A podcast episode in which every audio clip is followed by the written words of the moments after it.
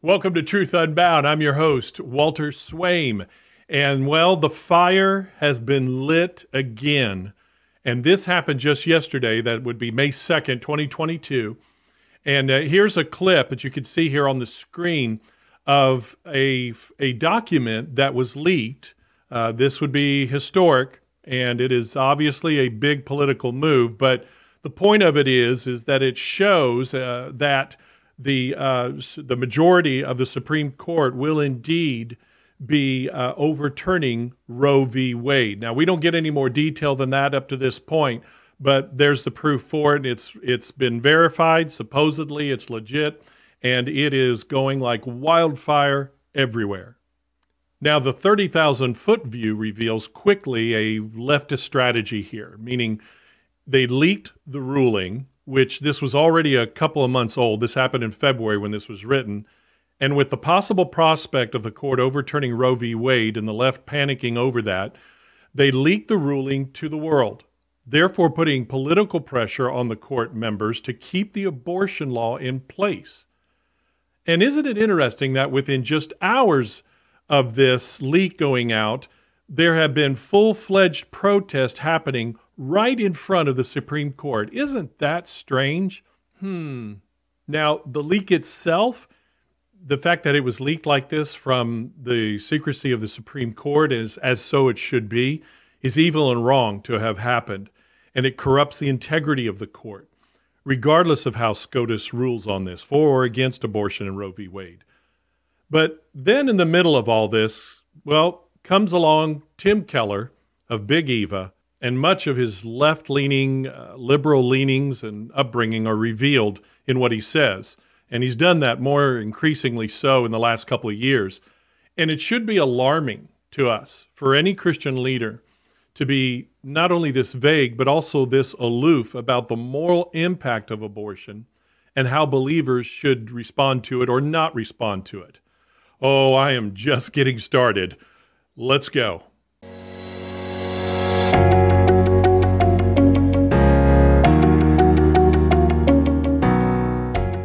Well, once again, welcome to Truth Unbound. I'm Walt Swaim. Welcome to the conversation and commentary from God's Word and how it's applied to today's issues. Now, if you're ready for more of this, as soon as it comes out and you want it to spread uh, the unbound truth of God, if you will, to spread to more people, then would you click like, uh, hitting all notifications, by the way, and uh, subscribe to the channel. Follow, share each podcast with as many people as you can, and I am so humbled that you would do that. And we're doing this together. So let's get this started. Ready? Let's go. Okay, so we're going to jump right on in here uh, with the tweets that Tim Keller has just put out in the last couple of days or so. Uh, it truly is alarming and disappointing to see somebody who has been a minister of the gospel, supposedly, uh, for so long yet be so far off the biblical mark and intentionally so as it that's at least that's how it appears. And so let's look uh, let's look at it up close okay? Now first i want you to notice something. See if you pick up on it and i will intentionally emphasize certain words or phrases to point it out okay? So here's what he says. Look here. Sigh. People are focusing on the example. Abortion is physical harm and not the principle you can do the same object lesson about gay marriage. Why codify that moral in law and not others? We allow that terrible sin to be legal. But if you ask them if Americans should be forbidden by law to abort a baby, they'd say yes. Now, why make the first sin legal and never talk about it, and the second sin illegal and a main moral political talking point? At the very least, it shows a lack of knowing how to apply the Bible to politics. Yes, the purpose of the thread was to see both the inconsistency in how we apply biblical morals to law and how Christians and everyone can have the same morals, but different opinions on the policies that execute those morals. Many don't want to have that convo, it seems. To be clear, the thread was not about debating abortion, but rather to see both the inconsistency in how we apply biblical morals to law and how Christians can have the same morals but different opinions on the policies that execute those morals. The replies sadly proved my point. I recently wrote about how churches should not destroy unity or fellowship over political differences. The replies show that many American evangelicals have no coherent understanding of how to relate the Bible to politics. Now, the first thing that should concern you is the undercurrent to the issue that he brings up, and that is the arrogance, okay? The sigh. Oh, American Christians just don't know. They don't know how to do it. And those kind of things is what he keeps saying there. It's as though you and I are just dumb. We don't know what we're talking about. It's an arrogance, and it's very much a characteristic of what we call Big Eva or the the big prominent leaders of evangelicalism out there in the Western world, specifically in America, uh, that are that are always there and uh, pontificating, if you will, about their opinions, even though they tend to be more left leaning and liberal instead of more biblical. Now, this is an example of what Peter, Jude, and Paul wrote about in their letters, those books of the Bible that they wrote, and that is the arrogance of false teachers. Now, is Tim Keller a false teacher? Some would say yes, some would say no. But go read those letters and over time compare the characteristics of what they describe as both the teaching and manners of false teachers, and I'll let you make that judgment. But that kind of arrogance of the sigh and you just don't get it should be a major red flag as to what he really thinks of you and me. But let's get back to the main issue he brings up himself. Uh, churches must not maintain unity at the expense of the gospel. Churches should not destroy unity or fellowship over political differences. But let's get to the main issue he brings up himself, okay? Let, let me reread what he says, quoting from his tweet Churches must not maintain unity at the expense of the gospel. Churches should not destroy unity or fellowship over political differences. Here are two biblical moral norms. One, it is a sin to worship idols or any God other than the true God. And two, do not murder. If you ask evangelicals if we should be forbidden by law to worship any other God than the God of the Bible, they'd say no. We allow that terrible sin to be legal. But if you ask them if Americans should be forbidden by law to abort a baby, baby, they'd say yes. Now, why make the first sin legal and never talk about it, and the second sin illegal and a main moral political talking point? At the very least, it shows a lack of knowing how to apply the Bible to politics. Since we can't simply say, if the Bible says it's sin, it should be illegal, how do we choose which morals to politically champion? Please don't say, I just want to see the Ten Commandments made law in society. That's too simplistic, and we don't do this already. The Bible tells us that idolatry, abortion, and ignoring the poor are all grievous sins. But it doesn't tell us exactly how we are to apply these norms to a pluralistic democracy. We are to help the poor, but the Bible doesn't tell us which political strategy, high taxes and government services versus low taxes and private charity, to use. The Bible binds my conscience to love the immigrant, but it doesn't tell me how many legal immigrants to admit to the U.S. every year. I know abortion is, is a sin, but the Bible doesn't tell me the best political policy to decrease or end abortion in this country, nor which political or legal policies are most effective to that end. The current political parties will say that their policy most aligns morally with the Bible. But we are allowed to debate that. And so our churches should not have disunity over debatable political differences. It is also why I have never publicly or privately told Christians who they should vote for. I have also never told anyone they should vote Democrat or Republican. Depending on the policy, we can find more or less alignment with biblical morals. I believe all Christians should be active in politics, but it is, but it is unwise to identify Christianity with any particular party. And then he says, sigh. People are focusing on the example. Abortion is physical harm and not the principle. You can do the same object lesson about gay marriage. Why codify that moral in law and not others?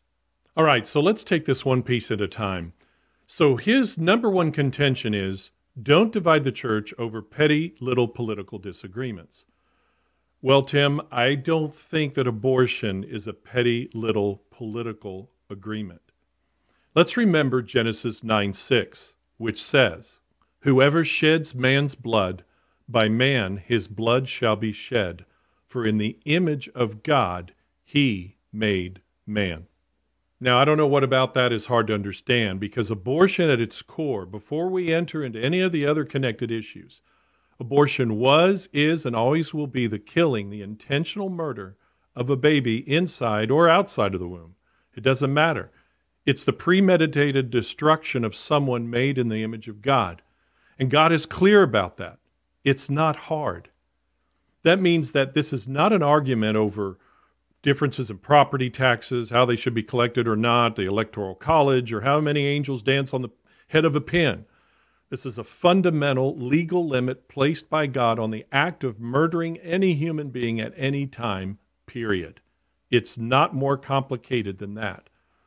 I've had that discussion with people, such as, well, you can't legislate morality, but that's what legislation is. And yes, we can do it, and we do do it. And you and I depend on it every moment of the day to protect you and your family and your property. Right is right, wrong is wrong, and there are consequences to violating those laws. And every law has a moral element to it to one degree or another. Otherwise, it's just a suggestion, it's just a guideline of procedure that you can go with or leave out. But then Keller says this quote, but the Bible doesn't tell me the best political policy to decrease or end abortion in this country, nor which political or legal policies are most effective to that end. End of quote. In other words, yeah, God says it's a sin and all that, but He doesn't say what to do about it, so just leave it be and let God do what He wants with them. Stop right there. Go back to Genesis 9 6. The verse is not an opinion or suggestion. It's a divine decree that's not changed, where he delegates to man to administrate this. If a person takes a human life, then there are to be serious consequences and judgment to be carried out by legitimate legal human authorities on the one who murders another individual. Doesn't say, well, babies don't count. The baby in the womb is another individual, and it is a felony. It's a high crime in reality. So, in this case, Tim, yes, God has clearly laid out what we are to do morally and legally as regards murder of another human being. The changes theologically and practically from theocracy to human government, etc., don't change this. It is not a conditional law you can throw out at a, another time in human history saying it, it isn't relevant or doesn't relate in the same way or isn't required anymore. So, Tim, you're clearly wrong here. Okay, buddy? Now, let's move on to the next point. To summarize, he is saying also that we don't make one of the every one of the 10 commandments a law and shouldn't. That you can't codify into law everything God calls a sin. Now, I know a tweet can only hold so many letters and you can't really give your fullest explanation, but Keller brings up this issue, but yet still happens to make it too simplistic even for a tweet when this part of his argument is actually much more complex in the Bible. But we will simplify it the best we can here. Now, it's an obvious fact that not all sins that God lists are made into laws against them for today. We can agree on that. But then Keller goes on to pontificate that we just don't get it. We don't get how the laws in the Bible work and don't work in society today. Uh, the reality is, he is the one showing a very lack of knowledge of how it all works theologically and practically. And again, this is due to a lot of his training as a Christian in more liberal theological circles, a pseudo Christian thinking that is actually socialist in ideology. My guess is he does know, but his leftist spiritual upbringing uh, just won't let him surrender to that knowledge. But moving on, The reason we don't apply every commandment in the Bible is because there are obvious differences in them. And remember, Keller says we got to be consistent here, so let's do that.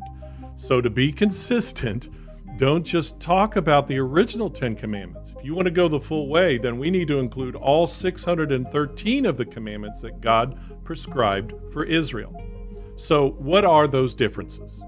All right, so difference number one God gave the laws to Israel first. Look, they were fresh out of hundreds of years of being told what to do as slaves in Egypt and did not know how to be a people of their own, a nation of their own. God literally had to shape them and mold them as a nation out of scratch and developing sanitary, dietary laws, relationship uh, laws, moral and criminal and legal issues into laws, and more. And so some simply apply just to them to set them apart as a light to the world and have a higher way and standard of living than other ungodly nations. We also do not live under a theocracy like Israel did. A theocracy is when God is directly calling the shots. No human government is involved. But God stopped doing theocracy long ago and will do it again in the future kingdom on earth. He will establish himself, but not for now. Second difference God gave different levels of moral severity within the law. All sin is an equal offense before God, but not all sin has the same impact on each other. God laid out different levels of severity of punishments equal to the sin's impact to another human being. One other thing about this part some laws, mainly we're talking now of the religious and ceremonial laws, were for the Jew alone and as well for the convert to Judaism uh, and their faith in God only. As God changed how he reached out his salvation to mankind, what we call dispensations in theology, some of these laws changed or were made invalid by the new way God was dealing with man. The biggest example of this is the Sabbath, or resting on Saturdays. But Jesus came, died, rose again, and the book of Hebrews tells us that Jesus is our Sabbath. He is our rest. So the ceremonial law of honoring that day of the week was dismissed or shifted to honoring and resting our souls in Jesus. So Jesus, the Son of God Himself, changed all that and it was his, God's plan to do so. Now, lastly, Tim Keller says this quote, It is also why I have never publicly or privately told Christians who they should vote for. I have also never told anyone they should vote Democrat or Republican. Depending on the policy, we can find more or less alignment with biblical morals. I believe all Christians should be active in politics, but it is unwise to identify Christianity with any particular party. End quote. Now, in part, I agree. Christianity should not be beholden to any political party at all. We belong to God. No Christian should be beholden as well to a political party. In other words, should not be controlled by or give control of their ideas and beliefs and life over to that party, such as you see with the Communist Party. God is not a part of any political party. He is above and beyond any and all of that. And that was demonstrated one time when they tried to entrap Jesus in a political tax argument. And he came back saying, Give Caesar what's Caesar's and give to God what's God's. And he walked off. Now, if tomorrow it were the Democrats endorsing Judeo Christian values and Republicans rejecting them, then most Christians would be moving over to ending up being Democrats. the party and its name is really immaterial here. That is just a social shift that is normal, that always changes over time for a myriad of reasons.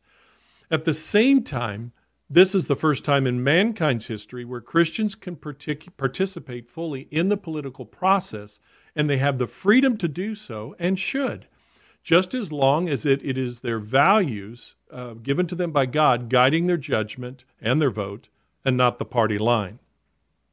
For instance, I pastor a church here in the Houston area of Texas, and I will not allow political political party signs to, to be placed on our property or have a candidate even come and speak in our services from either side to remain neutral. Now, we will preach God's truth as it applies to today and today's issues without reservation or apology, but we will not endorse particular candidates as a church body and leadership. That is each person's personal choice between them and God. and they have to bear the consequences or the blessings of it, respectively, either way. I add this as well. Keller bringing up that last point, uh, it, it's really a straw man argument. Uh, it is few and far between of any believer who would seriously say, You're not a Christian if you're not a Republican, for instance. That's just, it doesn't exist like that. There's a forgettable minority out there that may say that and do. I've heard it here and there. But most believers just love God, their country, and they're trying to conserve those values it was and is founded on. And yes, doing so honors God, being good stewards of the truth God has given us and the responsibility to be a salt and light of the gospel and of God's righteousness in all areas of life, including politics. Tony Evans once said, We must be careful not to drape the cross with the American flag, thus confusing the American dream and civil religion with the kingdom of God. And I certainly agree. The gospel and making of disciples is our first work and only true mission as believers, not to change America. We only really change America through leading others to follow Jesus. But let's be reminded of this, and you can see uh, this podcast I did on this subject, particularly. Uh, I'll put the link in the description to it, or it may be suggested above here in this video if it's on YouTube. And that is that a follower of Christ is transformed in his or her thinking, like it says in Romans chapter 12 and verse 2, where he says, Do not be conformed to this world, starting in verse 1. Do not be conformed to this world, but be transformed by the renewing of your mind. And so in verse 1, it's telling us we're not to be shaped by the world and its thinking and its behavior, but be shaped by the truth and life of Jesus through the Holy Spirit's presence and work in our spirit, our soul, in our life. And this means that we will believe and obey God's truth concerning even abortion. We surrender old worldly ideas to the higher and holy ideas of God, which includes the truth that all human beings are living human beings and persons made in the image of God from the moment they're conceived.